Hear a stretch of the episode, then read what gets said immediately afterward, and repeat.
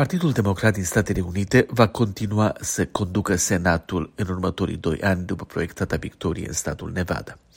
Turul 2 al scrutinului din Georgia din decembrie nu va mai influența conducerea acestei camere legislative pentru că, de acum, democrații au 50 de senatori și votul de departajare aparține vicepreședintei Statelor Unite.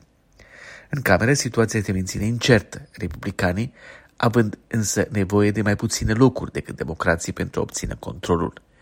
Chiar dacă aceste alegeri nu sunt pe deplin încheiate, analiștii politici speculează ce se va întâmpla în continuare.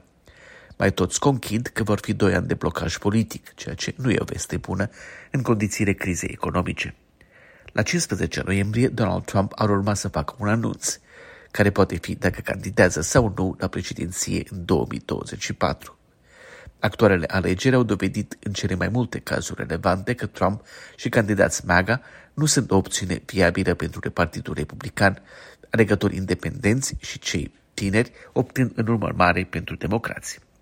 Dacă Trump își declară candidatura însă și continuă să controleze partidul, atunci schimbarea de direcție pe care mulți republicani o consideră necesară nu se produce decât dacă va avea contracandidați puternici în preliminarii, ceea ce poate diviza Partidul Republican, sau dacă candidatura sa e o manevră mai curând juridică decât politică. Există câțiva guvernatori republicani care au câștigat detașat și succesul lor oferă indicii cu privire la o cale alternativă la Trump.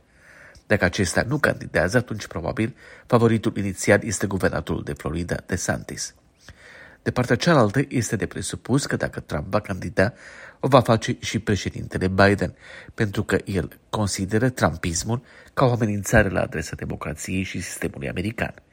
Dacă Trump nu candidează, atunci Biden poate decide în următoarele luni ce să facă, ținând cont și de faptul că împlinește luna aceasta 80 de ani. Nu e nicio îndoială că, indiferent de rezultatul din camere, scrutinul recent încheiat este un succes pentru democrați și pentru administrație, așa cum nu există nicio îndoială că președintele Biden a avut în ultimii doi ani mai multe reușite importante decât se pare privind la sondaje.